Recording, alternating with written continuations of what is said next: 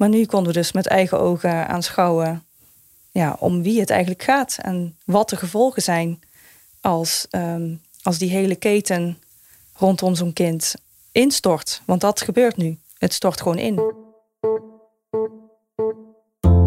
De artikelen van Follow the Money komen niet zomaar uit de lucht vallen. Daar gaat heel wat graafwerk aan vooraf. In deze podcast vertellen auteurs van FTM over hun onderzoek en de achtergronden van hun verhaal. Frederik vraagt door. De podcast van Follow the Money. Rosanne Kropman en Margot Smolenaars, welkom in de podcast. Dankjewel. Dankjewel. Ik heb eigenlijk nog nooit verteld dat ik altijd mee vergader bij Follow the Money. Misschien ook wel eens leuk voor de luisteraar. Dat is wekelijks, digitaal, sinds corona, heel handig. En meestal zijn vergaderingen natuurlijk best wel saai, zo staan ze bekend. Zo niet die van Follow the Money, want daar komen alle onderwerpen voorbij die gaande zijn en onderzoeken die lopen. Of mensen nog tips hebben. Jullie helpen elkaar dan, vullen elkaar aan. En zo kom ik weer aan mijn onderwerp en denk: oh ja, dat is een goed verhaal. Uh, die ga ik eens even vragen voor de podcast. Maar heel soms gebeurt het dat ik uh, in dit geval weken van tevoren word gebeld met: wij hebben nu een project, we hebben een verhaal en we willen in de podcast. En dat was bij jullie het geval. Margot, jij benaderde mij, want er is kennelijk iets bijzonders aan de hand. Ja, dat klopt. Uh, Rosanne en ik zijn al ja, twee jaar, ruim twee jaar lid van Team Jeugdzorg. Wij hebben lang onderzoek gedaan naar het geld in de jeugdzorg. Wie heeft het, wie heeft het niet? Wat zijn de gevolgen van geldgebrek of van geldoverschot? En we waren zeker aan het einde van, uh, van dat onderzoek heel erg op zoek naar een manier om het voor te zetten op een follow money manier. We wilden heel graag kijken naar de uithuisplaatsingen en uh, de gesloten jeugdzorg. En we waren bezig een plan daarover te schrijven. En dat uh, plan werd links en rechts door de actualiteit ingehaald. En op een gegeven moment stelde Rosanne voor, maar waarom gaan we dan niet gewoon eens kijken in het oog van de storm? Namelijk in de rechtbank. In de rechtbank? In de rechtbank, ja. Want wat gebeurt daar op dit vlak? Nou, daar zijn alle zittingen als het gaat over uh, gezag, over omgang onder toezichtstellingen, voogdij. Dus de kinderen die uh, ouders hebben die niet kunnen, niet willen, die komen daar uh, voorbij. Dus die afhankelijk zijn van de hulp die de staat kan bieden aan ze. En hadden jullie al wel eens een rechter gesproken voor jullie verhaal? Want ik heb jullie natuurlijk meerdere keren te gast gehad, maar dat herinner ik me nu even niet, Rosanne. Ja, we hebben wel rechters uh, gesproken voor uh, uh, eerdere stukken. Alleen we waren nog nooit bij een zitting geweest, want die zijn normaal gesproken gesloten voor journalisten. Om de kinderen te beschermen. Ja, het zijn hele privacygevoelige uh, zaken. Dus je moet je voorstellen dat er tijdens zo'n uh, zitting, maar ook in de dossiers die eronder liggen, heel veel persoonlijke details uh, naar voren komen. Dus um, er wordt omschreven hoe hun huizen eruit zien. Kinderen hebben het over hun eigen angsten. Er zijn omschrijvingen over hoe ouders erbij lopen, hoe ze zitten, hoe ze eruit zien. Dus je kan je voorstellen dat zeker omdat het over minderjarigen gaat, dat, dat, dat nou ja, er, er, er is gewoon een grote bescherming uh, om, om die privacy te waarborgen. Maar kennelijk hebben jullie het voor elkaar gekregen om naar binnen te mogen. Hoe, hoe heb je dat gedaan? Ja, nou dat vonden wij ook echt ontzettend bijzonder. Want toen wij dat verzoek deden, dachten we eigenlijk, als je het niet vraagt, is het antwoord nee, altijd nee. En we wachten eigenlijk op de nee. Maar tot onze verbazing zei de rechtbank Amsterdam, nou kom maar. Maar hebben jullie het per mail gevraagd of telefonisch? Um, per mail. We hebben gewoon een verzoek gestuurd. En ook wel onderbouwd natuurlijk waarom wij dit wilden. Uh, we doen hier al twee jaar onderzoek naar en zij kenden onze stukken ook wel. Dus we hebben op zich ook wel een track record dat zij kenden. En wat stond er in dat mailtje? We, we, willen met jullie meelopen, we willen naar binnen. Uh, maar wat willen jullie dan precies, Margot? Nou, we hebben het zo omschreven dat we willen kijken hoe uh, de gebreken en de jeugdbescherming op dit moment, want uh, dat is, ja, die, die zijn al een tijdje zichtbaar. Wij zagen ze eigenlijk in, in juni vorig jaar, hebben we daar een hele onderzoeksreeks aan besteed en toen zagen we het al aankomen. De jeugdbescherming gaat gebukt onder personeelsgebrek. En dat zorgt ervoor dat de kwaliteit van hun werk achteruit holt. Dat zij uh, rapportages opleveren die niet aan de maat voldoen, aan de standaard voldoen. En ja, goed, dan zit je daar dus als rechter. En dan moet je op basis van onvolledige informatie of van een medewerker die nog eigenlijk nooit zo'n kind ontmoet heeft, omdat hij nieuw op de zaak zit, moet je dan horen zo van nou, ik vind dat er dit moet gebeuren. En dan moet je dus een beslissing nemen als rechter. En zelfs al neem je die beslissing, dan is er geen garantie dat de hulp die uh, nodig is, er ook echt komt. Er zijn lange wachtlijsten. Gemeenten ruzieën uh, met de jeugdbescherming over de hulp. Als ze die niet ingekocht hebben, dan is het altijd een probleem. Het kan niet buiten de regio. Ook daar hebben we echt veel over geschreven al. Ook op basis van het cijfermateriaal. Maar nu konden we dus met eigen ogen aanschouwen ja, om wie het eigenlijk gaat en wat de gevolgen zijn als, um, als die hele keten rondom zo'n kind instort. Want dat gebeurt nu. Het stort gewoon in. Ja, je zegt konden, maar het is nog gaande. Hè? Want jullie hebben een termijn van drie maanden gekregen om mee te kijken. En terwijl we dit opnemen, zijn jullie daar nog mee bezig. Ja, dat klopt. Maar heel even over dat mailtje aan de rechtbank. Kan je dan gewoon meteen, konden jullie meteen stellen, wij willen inzoomen op de gebreken? Want zijn zij daar uh, mee eens? Ja, ja. Maar goed. Um, dat er gebreken zijn, bedoel ik? Bedoel, ja, kan je het zo insteken? Ja? Jazeker, daar hebben ze ook al brandbrieven over geschreven, meerdere zelfs. Maar uh, er wordt niet, uh, niet zoveel aan gedaan. Ik denk ook dat, uh, ik, ik, ik, spreek natuurlijk voor, voor hun nu, maar kinderrechters mogen zich ook niet uitlaten in de media, of tenminste dat doen ze eigenlijk nooit, over wat zij nu vinden van wat er allemaal gaande is. Maar dit is natuurlijk ook wel hun manier om te laten zien um, waar zij mee geconfronteerd worden in hun dagelijks werk. Denk je dat ook, Rosanne, dat jullie naar binnen mogen omdat zij, nou, misschien de wanhoop nabij zijn? Um, nou, de wanhoop nabij, de mensen die wij gevolgd hebben, dat zijn absoluut geen types uh, voor de wanhoop nabij. Het zijn hele. Onze indruk van de drie rechters die, die wij volgen in ieder geval, dat zijn mensen die uh, je uh, de pis niet makkelijk lauw maakt. Zij hebben natuurlijk hele zware en moeilijke casussen voor zich en moeten daar ook ja, soms spijkerhard in, in besluiten. Dus de wanhoop nabij kan me bijna niet voorstellen dat, dat, dat zij dat zouden, zouden zeggen. Dus dat zeker niet. Um, maar we hebben het ze ook wel gevraagd: hè, van uh, waarom uh, krijgen wij deze bijzondere toegang? En daar zeiden ze eigenlijk twee dingen op. Het eerste was dat zij zich vaak verbazen over de uitingen in de media over beslissingen die zij maken. Ze hadden zich bijvoorbeeld enorm geërgerd aan Peter Pannenkoeks uitspraak over staatsontvoeringen daar zak mijn broek van af, zei een van die rechters daarover. De cabaretier Peter Pannenkoek. Voor de mensen die het gemist hebben, hij heeft een hashtag op Twitter in het leven geroepen. Hè? Die noemde jij net, staatsontvoeringen. Ja. En dat gaat over de uithuisplaatsingen van de toeslagenouders. Ja, dat klopt. Ja, dat heeft hij in maart uh, van dit jaar gedaan. Waarmee je natuurlijk wel de indruk wekt dat deze kinderen zomaar zijn weggehaald. Terwijl we dat eigenlijk helemaal niet weten of dat zomaar is gebeurd. Nou, zij wilden zich daar heel graag tegen verweren, die rechters. Uh, uh, want wat zij zeggen is: wij doen natuurlijk niet zomaar uh, zo'n uitspraak. Er gaat heel veel aan een uithuisplaatsing vooraf. Maar wij kunnen daar dus niet op reageren. En zeker op het moment dat het over individuele zaken gaat, dan, ja, weet je, dan zijn zij stil. Terwijl ze eigenlijk weten hoe de vork in de steel zit. De actie van Peter Pannenkoek heeft het natuurlijk ook ontzettend op scherp gesteld. Het is een hele zwart-wit discussie geworden daardoor. Terwijl het is juist ongelooflijk ingewikkeld en daardoor niet zwart-wit uh, te vertellen.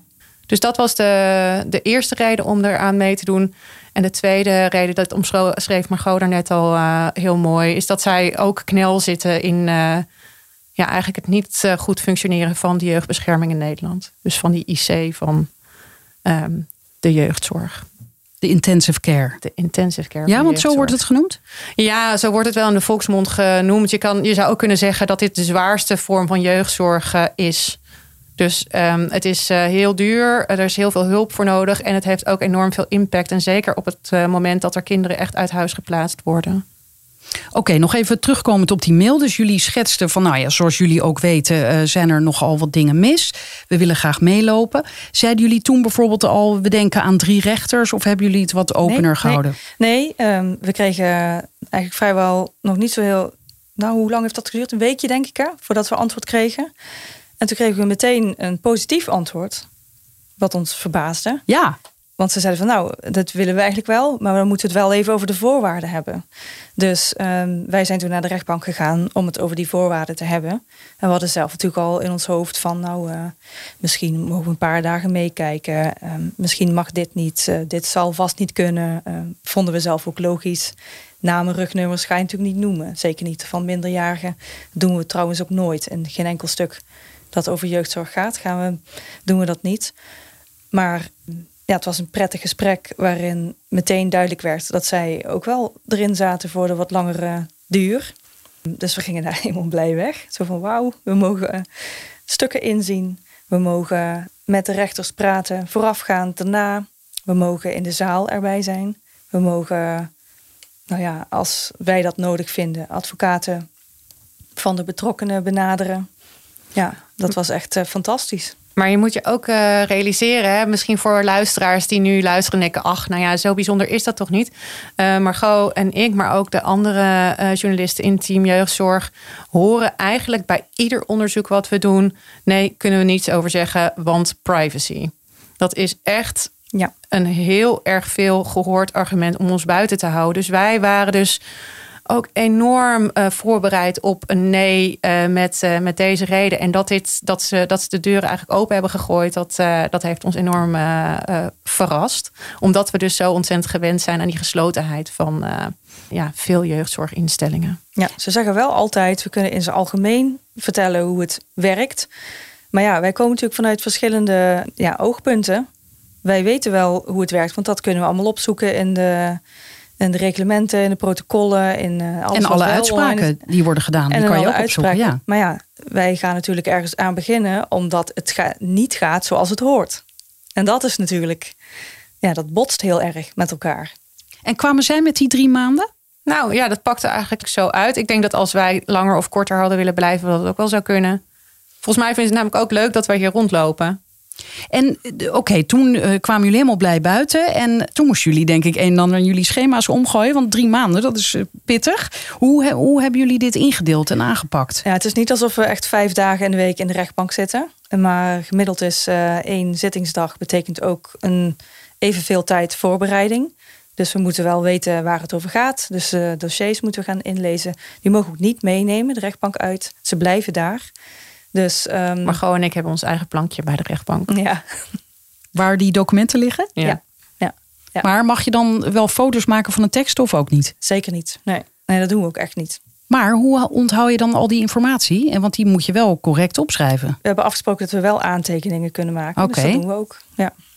Ja, maar daarin schrijven we ook geen namen, ook geen leeftijden, dat soort dingen. Dus, uh... Maar wordt dat dan gecheckt bij, bij het vertrek? Aantekeningen? Ja? Nee joh. nee. Nee, want hoe ver, stel dat je die, je hoort wel eens van die verhalen van dat iemand zijn dossier, nou wel is, dat er dossiers op straat liggen, computers op straat of in de trein en dat soort dingen. Die geschreven aantekeningen kan je toch ook kwijtraken? Nou nee, niet, want we, wij nemen ze niet uh, mee de rechtbank uit. Ze blijven daar. Oh, die blijven, die aantekeningen. Dus jullie gaan straks jullie stukken ook daar schrijven? Oh, nee, nee. Onze aantekeningen, die mogen we wel meenemen. Ja, ja nee, uh, maar we schrijven ook bijvoorbeeld, uh, tenminste, ik doe dat niet. doe jij dat, Margot? Ik schrijf geen hele namen nee, uh, in mijn aantekeningen. Nee. Nee, dus ook als iemand onze notitieboekjes zou, zou vinden, dan kan je er ook, ook niet zoveel uithalen. Of althans, je kan er wel wat uithalen, maar je kan het niet koppelen aan een familie of aan een kind. Oké, okay, dus dat plankje is daar en jullie gaan daar één keer in de week naartoe? Eén à twee keer in de week als er zittingen zijn. Er worden ook vaak zittingen afgelast of uh, omdat er geen mensen zijn. De betrokkenen zijn er, dan, zijn er dan gewoon niet of die kunnen niet. Ja, het gebeurt wel eens dat er, uh, dat er eentje wordt uh, verschoven. En hoe was de allereerste zitting waar jullie dus nog nooit bij hadden kunnen zijn? Nou, ik vond het wel heel bijzonder. Um, omdat uh, we hadden natuurlijk eerst die dossiers gelezen. Uh, en dan, dan, dan nou ja, zie je alles wat er op papier uh, gezet is. Maar daarna, dan uh, zie je de mensen waar het over gaat, zie je dus voor je zitten in die zaal. En dat is dan toch wel weer uh, anders. Dat ja. hoor natuurlijk ook wel van ouders. Hè? Zo van, nou, um, als zij ons benaderen. Zo van, ik herken mezelf helemaal niet in het beeld dat er in mijn dossier uh, wordt geschapen. En soms is dat ook zo. Dan, je stelt je toch altijd iets voor bij een omschrijving ja, van hoe iemand is, reageert, zich gedraagt. En dan zie je iemand in een werkelijkheid en denk je, oh, ja, dat is toch altijd anders dan je je had voorgesteld. Maar meteen ook met de gedachte, ja, ik kan me voorstellen dat uh, deze mensen zichzelf niet herkennen in de, het geschetste beeld. Of bedoelde jij iets anders, Rosanne, met dat het toch wel anders is? Um, nou, het is een beetje van wat jij zegt, inderdaad. Uh, dat je denkt, goh, is deze persoon die hier voor me zit dezelfde als in het dossier? Maar kan je dan een voorbeeld noemen van een karaktertrek bijvoorbeeld? Um, even denken, een voorbeeld. Zonder natuurlijk uit de school te klappen. Nee, uh, nou, um, bijvoorbeeld een, uh, een dossier wat we net gelezen hadden. Dat ging over een, een meisje van een jaar of twaalf. En um, die werd thuis behoorlijk verwaarloosd. ze ging niet op tijd naar school en af en toe helemaal niet. Ze werd niet goed gewassen, was al tijden niet naar de tandarts geweest. En uh, als je dat leest, dan denk je: gut, welke moeder uh, uh, krijgt dit nou toch niet voor elkaar? Die vader was heel ziek, dus die was afwezig. En dan zie je die vrouw toch voor je zitten in die rechtszaal. En dan hoor je wat ze te vertellen heeft en wat ze niet te vertellen heeft. En dan denk je: ja, ik snap wel dat dit zo gigantisch heeft kunnen misgaan. Niet zozeer uit kwade wil, maar wel ja, uit onvermogen eigenlijk. Omdat die moeder zelf veel problemen ja, dit was een familie met enorme problemen. Ja. Dus je wordt direct ook, uh, ja, het speelt gewoon omdat je iemand live ziet, gewoon in op je emoties ook. Ja, ja. Wat dan het meeste indruk maakt, is dat eh, is als de kinderen er zelf bij zijn. Dat maakt echt de meeste indruk. Want uh, als ze er zijn, kinderen worden sowieso vanaf 12 jaar, mogen ze erbij zijn als ze dat willen. In ieder geval voorafgaand aan de zitting uh, spreekt de rechter dan met een kind. Ehm, bij de zitting zelf zijn ze dan niet. Maar ja, als je ze hoort vertellen, de toon waarop dat gebeurt, hoe timide ze eigenlijk zijn, hoe de rechters ze op hun gemak stellen. Ja, dat is heel indrukwekkend als je dat, uh, als je dat ziet. Dan breek je hart, lijkt me. Ja, ja. ja. Mhm. En hoe hou je op dat moment, of op dat moment hoeft dat misschien niet, maar hoe neem je dan daarna weer een beetje afstand of is dat niet nodig? Nou ja, weet je wat is? Kinderen zijn veerkrachtig. Dus dat zie je ook in de, in de rechtszaal voor je. Um, zij weten ook niet beter. Ze hebben maar te dealen met de situatie die ze toebedeeld hebben gekregen. En dat doen ze eigenlijk allemaal best wel optimistisch, zeg maar. Gewoon zoals kinderen zijn. Het is zoals het is. Ja. En dan vraagt zo'n rechter, ja, wat wil je dan het liefste? En dan geven ze daar gewoon eerlijk antwoord op. Het is heel puur en dat, uh, ja, dat is prachtig om te zien. Ja, en het is, het is natuurlijk ook zo dat in die dossiers uh, uh, lees je het leed wat al geleden is. En op het moment dat zij voor die kinderrechter zitten, dat is eigenlijk ook een moment dat de hulp ingeschakeld wordt. Dus dan gaat er iets gebeuren om, uh, om dit te verlichten. Dus het is ook niet alleen maar heel erg triest. Het, is, het, het kan ook een absolute ommekeer zijn uh, voor niet alleen voor kinderen, maar ook voor ouders. Hebben jullie kinderen ook horen zeggen: Ja, ik vind het heel erg om weg te gaan bij papa of mama, maar ik, ik snap wel dat dit beter voor me is?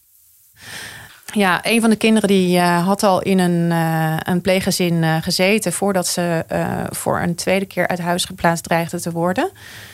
En uh, zij had het daar best wel uh, naar de zin gehad. En was ook wel heel erg uh, fijn dat ze gewoon een ritme had. Op tijd naar bed ging, op tijd er weer uit. Schone kleren. Um, dus dat, dat had ze wel hartstikke, hartstikke fijn gevonden. Om even die break te krijgen van de gezinssituatie waar zij uitkomt. En dat had ze dus ook aangegeven. Dat dat, dat best wel prettig was. Alleen zij was ook heel uitgesproken over wat er nu boven het hoofd hing. Want ze kon niet in uh, een pleeggezin in de buurt verder. En er dreigde voor haar een plaatsing in een gezinshuis in een andere stad. En daar was ze heel erg duidelijk over dat ze dat zeker niet wilde. Oké, want toen jij net zei, Margot, dan wordt ook aan de kinderen gevraagd: wat zou jij het liefste willen? Ik als buitenstaander zou dan denken: vrijwel ieder kind wil bij zijn ouders blijven, hoe slecht het daar misschien soms ook is. Of, of is dat niet zo? Ja, dat weet ik niet, want ik, ik, ik, ik heb natuurlijk niet alle kinderen gezien. Dus uh, nee, dat weet ik niet zo goed. Nee. Nou, je hebt wel, je hebt wel uh, gezinssituaties waar die kinderen uh, heel erg graag uit willen. Maar dat is dan meestal als ze ietsjes ouder zijn. Hè? Dus zo rond de 15. we hebben bijvoorbeeld ook een kind van 15 waarbij de vader overleden was, maar de moeder er nog wel was. Nou, kijk, wij horen natuurlijk ook wel veel het argument, maar er gaat ook heel veel goed. Waarom concentreren jullie je altijd maar op de dingen die niet goed gaan? Nou, dat zien we nu ook wel in de rechtszaal, dat er ook veel wel goed gaat. Dus dat ja, is ook goed om dat, voor ons om dat een keer te zien. Ja. Dus dan kunnen jullie eindelijk iets positiefs brengen. Nou ja, het is ook wel eens leuk, toch? Ja, zeker. Ehm, hoeveel mensen zitten er op dat moment totaal eigenlijk in die rechtszaal? Uh, dat hangt er vanaf. Soms heb je drie rechters. Dat is eigenlijk altijd het geval als het, als het over een gezagsbeëindiging gaat. Dat wil zeggen dat dan het juridische gezag van een ouder wordt afgenomen. Um, dat is de meest drastische maatregel. Ja, dat doen rechters altijd met z'n drieën. Um, en daar hadden we er ook eentje van op onze eerste zittingsdag. Maar er was niemand. Helemaal niemand? De, uh, volgens mij waren alleen de advocaten van vader was er. De raad was er. Jeugdbeschermer was er. Maar moeder en advocaat geloof ik niet. Maar goed, die zitting kon dus niet doorgaan, omdat de betrokkenen waar het over zou gaan, niet waren komen opdagen. Dus dan wordt er gewoon weer een nieuwe datum gepland. Ja. En waarom waren ze er niet? Werd dat nog genoemd of wist niemand dat? Ja, het was volgens mij een, eh, een soort van miscommunicatie. Want jeugdbescherming was er niet. Die hadden de memo niet ontvangen. De Raad voor de Kinderbescherming was er wel. Die hadden hem wel ontvangen. Twee tolken. Nou, er was er één te veel. Dus er was volgens mij ook van alles nog wat uh, misgegaan in, uh, in, in, in de uitnodiging. En uh, een van die ouders die zat in het buitenland. En later hoorde ik natuurlijk wel iemand zeggen van dat kan natuurlijk ook strategisch zijn. Zeg maar dat zo'n advocaat tegen een ouder die erbij staat zegt van nou skip maar. Zeg maar dat je de uitnodiging niet gehad hebt. Want de staat waarin je nu bent is beter dat je dan niet in, de in de rechtbank zit. Dat zou kunnen. Ja, wat wij nog wel verbaasden eigenlijk was dat het dus hele druk bezochte zittingen uh, zijn met belanghebbenden. Dus er is geen publieke tribune, die is leeg. Maar er zijn wel heel veel mensen in die, uh, in die zaal. Dus ja. uh, het is echt een legertje mensen wat zich daarmee bezig houdt. Ja, want we noemden het net al, maar doorgaans de Raad voor de Kinderbescherming met alleen of met z'n tweeën. Jeugdbescherming zit er ook alleen of met z'n tweeën. Hulpverleners kunnen er zijn. Um, mensen uit de naaste familie die ook een rol spelen in het leven van een kind. Uh, tolken inderdaad zijn soms ook nodig. Ja, van alles nog wat. Maar dan zie je ook als het werkt dat, uh, ja, dat It Takes a Village wel echt heel erg waar is. Ja, it takes a village to raise a child. Ja. En nog even het verschil tussen de Raad voor de Kinderbescherming en de Jeugdbescherming. Ja, de Raad voor de Kinderbescherming doet onderzoek en geeft advies aan de rechtbank. De jeugdbescherming wordt belast met uitvoering van de maatregel. Dus die moeten regelen dat de juiste hulp wordt ingezet. En daar zit een van de knelpunten, dat noemde je helemaal in het begin, want daar is een personeelstekort onder andere. Ja, ja. we zagen bijvoorbeeld jeugdbeschermers die uh, eigenlijk vakantie hadden, maar toch naar de zitting kwamen.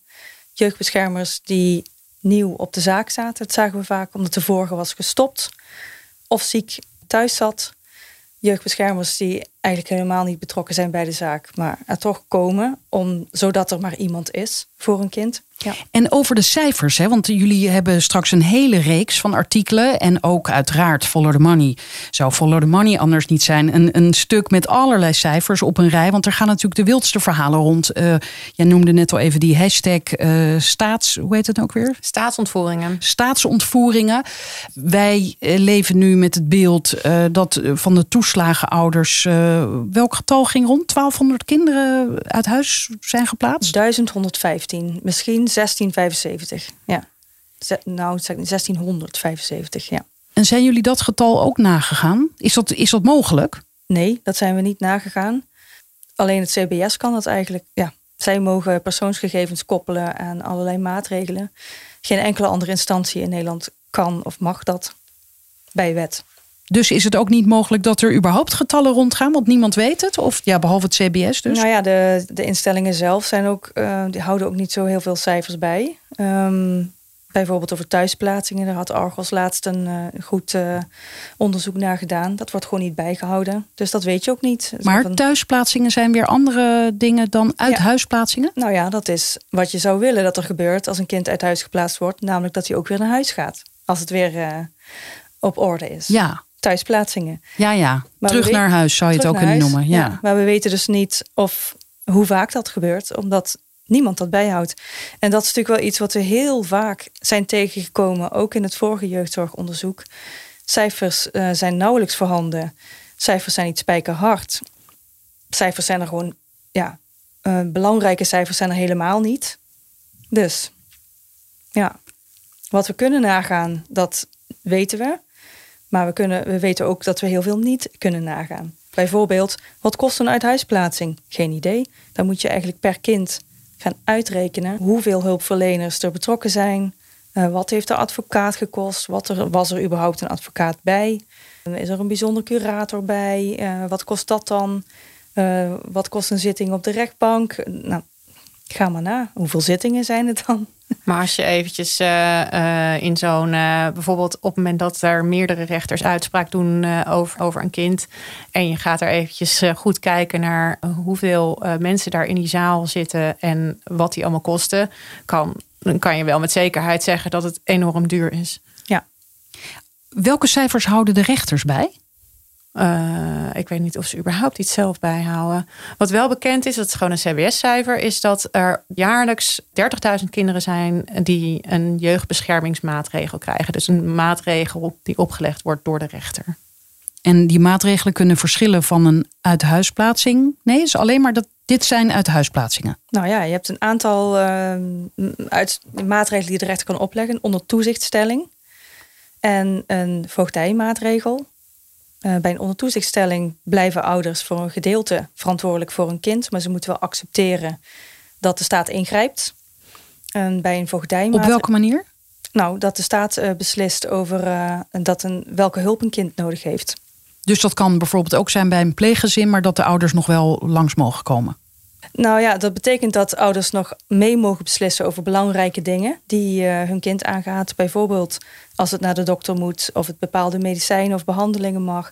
Welke school moet worden uitgezocht als het naar de middelbare school gaat. Echt wel belangrijke beslissingen voor de toekomst van een kind. Maar zolang het gaat over uh, de hulp die een kind nodig heeft om gewoon weer te kunnen functioneren, dan is dat aan de jeugdbescherming en de rechtbank om dat uh, te beslissen. En bij een voogdijmaatregel, dan zijn de ouders helemaal buiten beeld en dan doorgaans. En dan beslist uh, iemand anders over het, uh, over het kind. Maar dat zijn, de ondertoezichtstelling is de meest gebruikte maatregel in Nederland. En verder kan de rechter ook nog het ouderlijk gezag uh, beëindigen. Ja, dat is wat je net zei. En dat is echt het laatste stadium. Ja. ja. Toen hadden jullie die eerste zittingsdag gehad. En na een tijdje zagen jullie uh, bepaalde patronen? Of kunnen jullie al wat onthullen wat jullie uh, ja, opviel? Um, ja, wat eigenlijk in iedere zitting terugkeert, zijn de problemen uh, binnen die jeugdzorgketen, zoals dat heet. Dus zeg maar het treintje wat zo'n kind langs moet op het moment dat er thuis iets heel ergs aan de hand is. Iedere zitting zie je eigenlijk het niet functioneren van het systeem. En dat uh, varieert van bijvoorbeeld als een rechter vindt dat een kind uit huis geplaatst moet worden bij een pleeggezin, dat er geen pleeggezin is, tot uh, een jeugdbeschermer die er niet is, hele lange wachttijden voor uh, passende hulp. Dat zie je echt letterlijk in iedere zaak terugkeren. En dat is ook wat die rechters zelf zeggen. Hè? Dus um, zij zeggen ook: we hebben een gereedschapskist voor die kinderen om, om, om ja, hun te kunnen helpen. En die kist wordt steeds leger. En hebben ze ook al heel duidelijk laten doorschemeren van eh, we hopen dat jullie artikelen zullen leiden tot uh, politiek ingrijpen, verbeteringen en dat soort zaken, lichtpuntjes? Nou, er zijn op dit moment een hele hoop dingen aan de gang uh, in, in gang gezet. Ja, dat het zo niet langer door kan gaan, dat is volgens mij voor iedereen die ook maar een klein beetje verstand heeft van, uh, of sowieso een klein beetje gevoel heeft en onze artikelen leest dat ook. dat is wel duidelijk. Het kan gewoon niet langer zo. Ja, we hebben ook pas Marielle Bruning geïnterviewd. Die eh, heeft de, de, wet, de wet van de kinderbeschermingsmaatregelen heeft ze geëvalueerd met een onderzoeksgroep. Die zegt dat ook gewoon ronduit. Het kan gewoon niet langer zo. We laten deze kinderen in de steek. En we moeten ze voorrang geven als het gaat om jeugdhulp. En, en we moeten dat nu doen. En niet pas over twee maanden als de minister uh, zich verwaardigt om een brief te sturen naar de Tweede Kamer. Het moet nu gebeuren. Maar eh, als ik het zo hoor, gaat dat niet gebeuren. Want de minister, wat gebeurt er over twee maanden? Wat voor brief komt er dan? Of is het gewoon een voorbeeld van jou? Dan gaat hij reageren op haar wetsevaluatie. En dat, uh, ja, de raderen in Den Haag draaien langzaam. Maar dat, ja, het, dit is al vanaf 2019 aan de hand. Dus, uh, en er wordt rapport op rapport gestapeld, waarin telkens maar in dringender bewoordingen wordt gezegd hoe slecht het gaat. En dat er nu iets moet gebeuren. En het gebeurt maar niet. Ja, dat is heel erg. Ik vind wel dat je als maatschappij je beschaving kan aflezen aan de manier waarop je met de kwetsbaarste mensen in zo'n maatschappij omgaat. En ja, wat dat betreft, uh, deze kinderen kunnen er helemaal niets aan doen. Maar ze worden echt vermorzeld uh, door iets dat gewoon niet functioneert. En wat we best met z'n allen kunnen repareren als we daar gewoon maar onze schouders onder zetten. Ja, maar het gebeurt niet. Professor eh, Bruning die, eh, die was er ook heel duidelijk over dat dit uh, eigenlijk een heel, uh, hele dure fout zal gaan zijn over een aantal jaar. Dus meer kinderen die als ze volwassen zijn de criminaliteit ingaan, meer werkloosheid, meer mensen in de GGZ. Zij zei heel duidelijk van nou die rekening die komt echt nog wel. Je denkt nu misschien dat je goedkoper uit bent. Maar dit, ehm, ja, de terugbetaling komt later. Maar je denkt nu misschien dat je goedkoper uit bent. Dat verwijst dan naar hoe het huidige systeem is ingericht en over de decentralisatie? Ja, in 2015 was het idee dat het efficiënter uh, en goedkoper uh, zou uh, moeten kunnen. En het tegenovergestelde is gebeurd. Het werd inefficiënter en duurder. Maar een van de kinderen van de rekening is de jeugdbescherming geweest. Dus die hebben qua geld, maar ook qua personeel enorm in moeten leveren de afgelopen jaren. Terwijl lichtere jeugdzorgaanbieders, denk bijvoorbeeld aan dyslexiezorg of uh, eh, ADHD-trainingen, enorm uh, gewonnen hebben bij dit systeem. Dus daar gaat het heel goed. Daar zijn de jaarrekeningen ieder jaar weer zonniger. En uh, bij de jeugdbescherming wordt het ieder jaar minder. Dus we hebben eigenlijk minder aandacht voor de zwaardere gevallen. Precies, ja omdat we dat misschien ook eh, moeilijk vinden. Het is ook heel moeilijk. Er is altijd een groep mensen die uh, hulp nodig zal hebben. En een groep kinderen die hulp nodig zal hebben, ook langdurig. Ja, goed, dat kost geld. Maar als je denkt uh, dat, het, dat dat goedkoper en efficiënter kan door uh, preventief in te grijpen met een therapietje hier en een behandelingetje daar. Nee, daar is een, er, is zo'n, is niet ieder kind bij, bij geholpen. Nou, die kinderen zien wij in de rechtszaal. Nog even heel ver uitzoomend. Hebben jullie enig idee hoe Nederland het doet ten opzichte van eh, andere landen? Ja, daar ben ik momenteel me in aan het verdiepen. Dat is ook heel moeilijk uit te zoeken, omdat het stelsel zoals we dat in Nederland kennen zo ingewikkeld is. Ja, geen enkel ander Europees land heeft zo'n ingewikkeld stelsel. Oh, is ook een twijfelachtige eer. Hè? Mhm, ja, het is hier ook heel normaal dat je, als je te maken krijgt met een maatregel door de rechter, eh, dat je dan zonder advocaat eh, tegenover de rechter staat. Eh, dat is bijna niet voor te stellen. Iedere andere vorm van recht gebeurt dat niet, maar hier in het jeugdrecht wel. Ik sprak nog niet zo lang geleden professor Jolande uit Beiersen. En die ehm, vertelde over Spanje. En dat het in Spanje, daar had ze het dan over gesloten jeugdzorg. Dus ja, wat er gebeurt als een kind echt Nee, dat zeg ik verkeerd. Het was niet gesloten jeugdzorg. Het waren jeugdstrafinrichtingen. Dus als een kind echt uh, over, de, over de schreef is gegaan, wettelijk, wat gebeurt er dan met zo'n kind? En die zitten daar in inrichtingen met genoeg personeel, waar ze hun vrijheid langzamerhand terug kunnen verdienen. Dus met open deuren. Er wordt muziek gemaakt, ze hebben een moestuin, kunstprojecten. Uh, het is best wel een kindvriendelijk Dit klinkt wel leuk. systeem. Nou ja, als je het hebt over uh, jeugddelinquenten, dan zou je toch willen dat zij na het uitzetten van hun straf gewoon weer terug kunnen in de maatschappij en kunnen functioneren als ja, en daar normaal kunnen functioneren. Nou, dat lukt niet als je ze alleen maar opsluit. Dus het idee is daar dat je ze ook gewoon wat bijbrengt en dat je ze, ehm, als het nodig is, behandelt voor een stoornis of een ziekte die ze mogelijk hebben. Nou ja, dat is hier anders.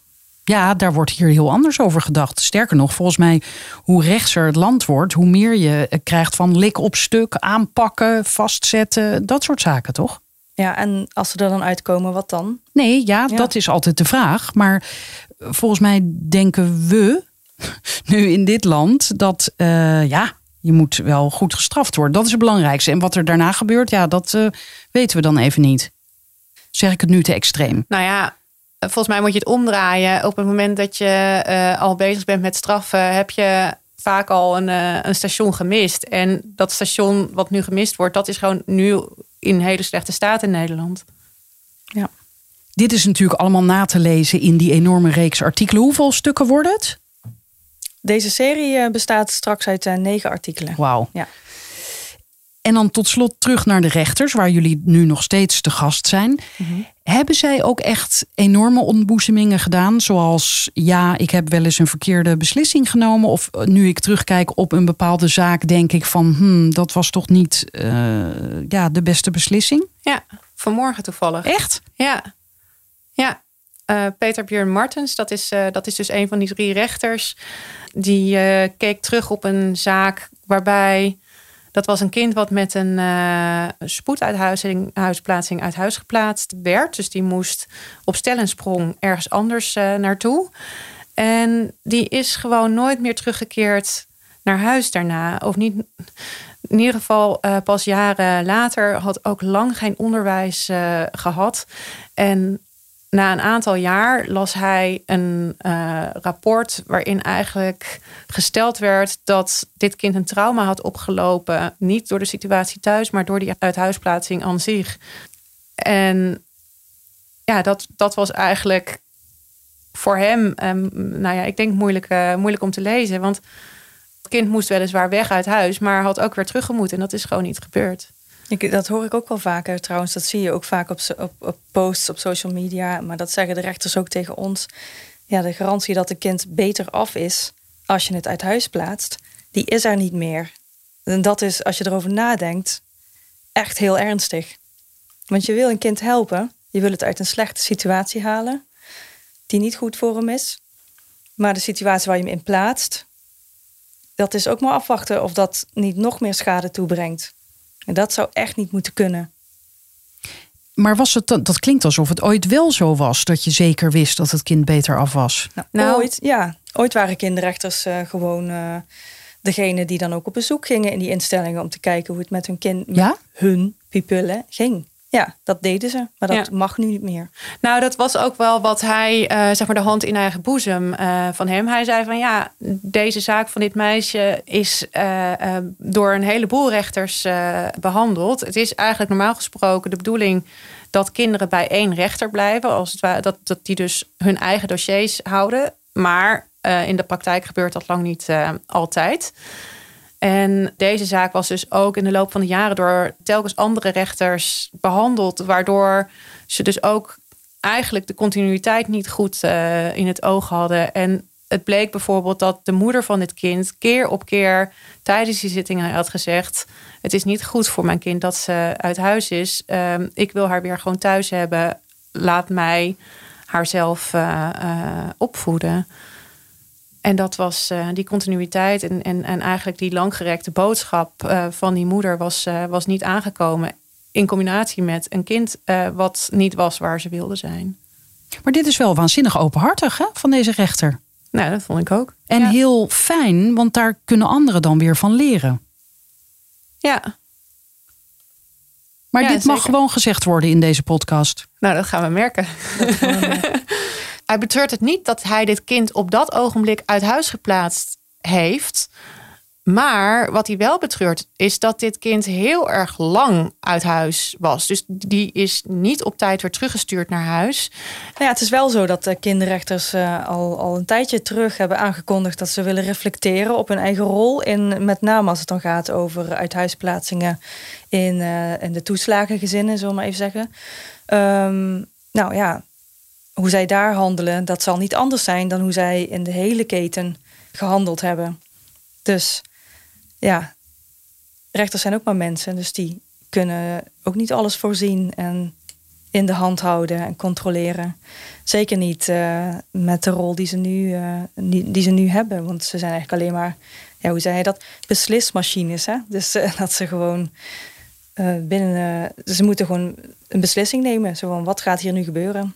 Maar wat je dus wel uh, ziet op dit ogenblik, dat is een uh, ontwikkeling die gepaard gaat met die slechte staat van de jeugdbescherming, is dat rechters veel meer proberen om uh, vinger aan de pols te houden. Dus in plaats van dat ze zeggen, we zien elkaar over een half jaar weer terug of over een jaar, zo'n onder toezichtstelling is voor een jaar, zeggen ze niet tot over een jaar, maar we zien elkaar weer over drie maanden, omdat ze gewoon willen weten hoe die jeugdbeschermingsmaatregelen uitpakken. En of dat op dat moment, dus drie maanden later of zes maanden later, nog steeds het beste is uh, voor dat kind. Want dit mag dus kennelijk wel. Ze kunnen niet naar die instellingen meer om te kijken hoe het gaat met het kind. Maar ze kunnen wel zeggen: kom eerder terug bij mij. Ja, waar, waarbij dat kind dus ook kan zeggen van het gaat wel goed of het gaat niet goed. Ouders kunnen dan ook hun bezwaren uiten. Dus uh, zij proberen wel te reageren ook op, op eigenlijk de symptomen van een failliet uh, systeem. Door dus uh, te zeggen van tot over drie maanden in plaats van tot over een jaar. Het is eigenlijk, ik denk dat je dit wel mag lezen als een soort, um, ja,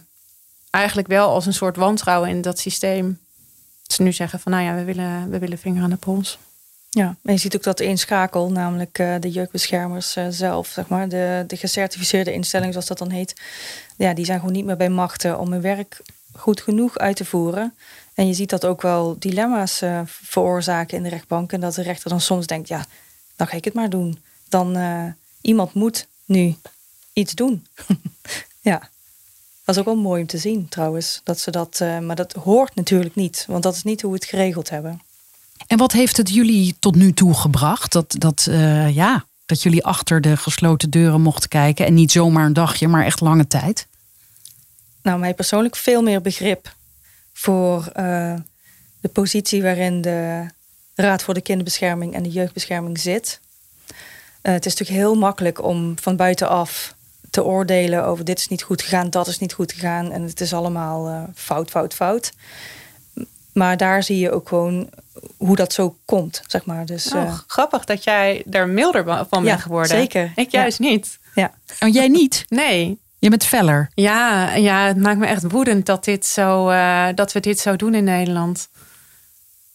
En dan ja, heb je het over ik, die beslismachines? Nee, de beslismachine beslist nog steeds. Maar op het moment dat je uh, aan het beslissen bent in een systeem wat niet meer functioneert, dat is gewoon een uh, recept voor, uh, nou ja, recipe for disaster wil ik zeggen. Maar het is eigenlijk een beetje alsof je tegen een kind met een hele ernstige aandoening zegt: Sorry, de kinderchirurg is niet beschikbaar, maar we hebben wel tien fysiotherapeuten voor je. Maakt niet uit dat je been gebroken is eerst even fysiotherapie. En dan gaan ze bellen naar zes fysiotherapeuten. Zeggen: oh ja, sorry hoor, we hebben geen tijd. En dit is te moeilijk. En ga ik niet aan beginnen. Uh, en dan heb je eindelijk iemand gevonden. En dan zegt de gemeente: ja, maar dat is een veel te dure behandeling. Dat gaan we niet betalen. En dan een half jaar later sta je weer voor die rechter en zeg ja, wat, waarom is dat been nog steeds gebroken? en dan moeten ze dus zeggen, ja, uh, daarom. Ja. Maar wat het mij, ik, zei net dat het mij begrip heeft gebracht voor de jeugdbescherming. Daarbij, daarmee bedoel ik eigenlijk, wat ik dan zie in de rechtszaal, is dat het ook niet altijd terecht is dat de jeugdbescherming de Zwarte Piet uh, toebedeeld krijgt. En, uh, maar ik zie ook wel dat ouders soms begrip hebben voor het feit dat hun kind even niet naar huis kan of dat het uh, tijdelijk uit huis geplaatst wordt. Ehm, ja, dat, ze zien zelf ook wel in dat dat soms het beste is voor een kind. Uh, de inspectie heeft in de toeslagenaffaire ook onderzoek uh, gedaan. Dat is ze nog steeds aan het doen trouwens. Maar uit, uh, uit een van die onderzoeken blijkt ook dat ouders zelf ook wel inzien dat het niet van vandaag op morgen kan gebeuren dat hun kind naar huis komt. Daar is wel iets meer voor nodig. En als deze reeks straks helemaal online staat, is dan het dossier jeugdzorg compleet? Het is nooit af. Maar ik denk dat ik dan wel even andere onderwerpen ga onderzoeken. En jij, Rosanne? Nee, het is nooit af. Um, je begint nu een beetje te lachen. Ja, nou ja, de, de bal ligt ongelooflijk bij de politiek om dit te veranderen. En ze hebben nog niet eens aanstalten gemaakt om er een, ook maar het minste trapje tegen aan te geven. Dus ik wacht echt met smart totdat er uh, uh, iets gebeurt um, in Den Haag. Om deze gigantische problemen binnen de jeugdbescherming te fixen. Dus wat dat betreft zou ik het toch wel willen blijven volgen. Dank jullie wel. Alsjeblieft, dank je wel. Dankjewel. Ja, ik heb weer heel even de microfoons aangezet. Want Mhm. eh, jullie gingen opeens helemaal los. Na mijn vraag, eh, gaan jullie nog verder schrijven? Ja. Toen zei jij, Margot, ik, ik ben er ook wel even klaar mee. Waar, waar ben je dan precies klaar mee? Nou, het, is wel, ehm, het maakt wel moedeloos om jarenlang misstand na misstand aan te kaarten. Te zien waar het fout gaat. En er verandert gewoon niet zoveel. Dat. Plus ook het feit dat eh, ja, die soms benaderd wordt door mensen die nou, enige vorm van zelfinzicht ook gewoon ontberen, zullen we maar zeggen. En over welke mensen heb je het dan? Nou, dan heb ik het soms over mensen die in aanraking zijn geweest met de jeugdbescherming en vinden dat alles fout is gegaan, maar De ouders heb je het dan ja, over? maar niet bij henzelf. En dan denk ik, misschien is het ook tijd om eens te kijken naar wat jij hebt gedaan. En dat eh, gebeurt vaak gewoon niet. Ja. Ik kijk nu naar jou, Rosanne. Ja, ik Eh, kijk ook naar jou, Frederik. Ja, eh, je zei al, de bal ligt in Den Haag. Maar ja, dat is ook weer zo'n uitspraak. Hè? Is, is dat nou echt zo? Als da- daar moet alles gaan veranderen. Ja, ze zijn wel echt aan zet. Want ehm, nou ja, wij hebben er natuurlijk over gepubliceerd. eh, maar er liggen ook allerlei eh, rapporten, onder andere van de eh, inspectie, ehm, die echt heel erg duidelijk zeggen: er moet hier iets veranderen. Doe iets. En dat gebeurt maar niet en het gebeurt maar niet. Er zit nu ook weer een staatssecretaris die ongetwijfeld van goede wil is, maar hij heeft nog maar 2,5 jaar op de klok. Er is een gigantische opgave en daadwerkelijke beweging hebben wij nog niet waar kunnen nemen. Dus ehm, je kan hierover blijven, blijven schrijven. Follow the money eh, eh, kan dat doen. Eh, de inspectie kan het doen. De, eh, nou ja, allerlei organisaties kunnen aan de noodklok gaan hangen. Maar om het te veranderen, eh, dat ligt toch daadwerkelijk bij de politiek en bij scherpe Tweede Kamerleden en een eh Zijn die er daadkrachtige in dit geval? eh, staatssecretaris. Wie zijn de bijters op dit dossier? Nou, dat is dus het probleem. Ik zou willen dat er, een, eh, dat er gewoon iemand opstaat met, eh, met, een, met een rechte rug. En die zijn rug ook recht houdt en zegt van ik ga nu impopulaire beslissingen nemen. En dit gaan we zo doen, punt. En wat zou zo'n beslissing kunnen zijn? Jeugdbescherming weg bij gemeente. Dat moet, echt, dat moet. Ja. Het was sowieso van de gekken dat dat eh, in het eh, hele marktdenken verzeild is geraakt. Want ja, als je in Limburg met jeugdbescherming te maken krijgt, ga je niet in Friesland even shoppen voor een jeugdbeschermer. Dat kan helemaal niet. Het is belachelijk om dat ook gewoon eh, aan de markt over te laten. Kan gewoon niet. Ja, en wij, wij constateren dat keer op keer. Andere instanties constateren dat keer op keer. En het, er is gewoon helemaal niets veranderd. Het Nee. inzicht is er en de daadkracht is er niet. Nou, het, er is wel wat veranderd, namelijk het wordt alleen maar slechter. Ja, Nu wordt maar het goed, nog maar, erger, ja. Maar, maar goed, we, we, we, eh, het gaat wel om de aller, aller kwetsbaarste kinderen... die gewoon aan hun lot worden overgelaten. Die opgroeien op plekken waar ze absoluut niet willen zijn. Die in thuissituaties blijven zitten... terwijl ze er al lang niet meer in kunnen zitten. Ehm, want we zeggen nu letterlijk, weet je, dit is geen verzinsel. eh, tegen kinderen die thuis helemaal verrot geslagen worden. Gut, over vier of vijf maanden hebben we eens een keer een jeugdbeschermer eh, eh, voor je. Nog even je tanden op elkaar. Dat kan toch niet in een land als Nederland? Ik vind dat echt van de pot gerukt. Nou, dat lijkt me dan het werkelijke einde van dit gesprek. Ja, Oké. heel mooi einde. Ja. Nou, je hoort het. Dit soort onderzoek vergt veel geduld en tijd. En tijd is geld. De leden van Follow the Money betalen dit. Ook lid worden? Ga naar ftm.nl.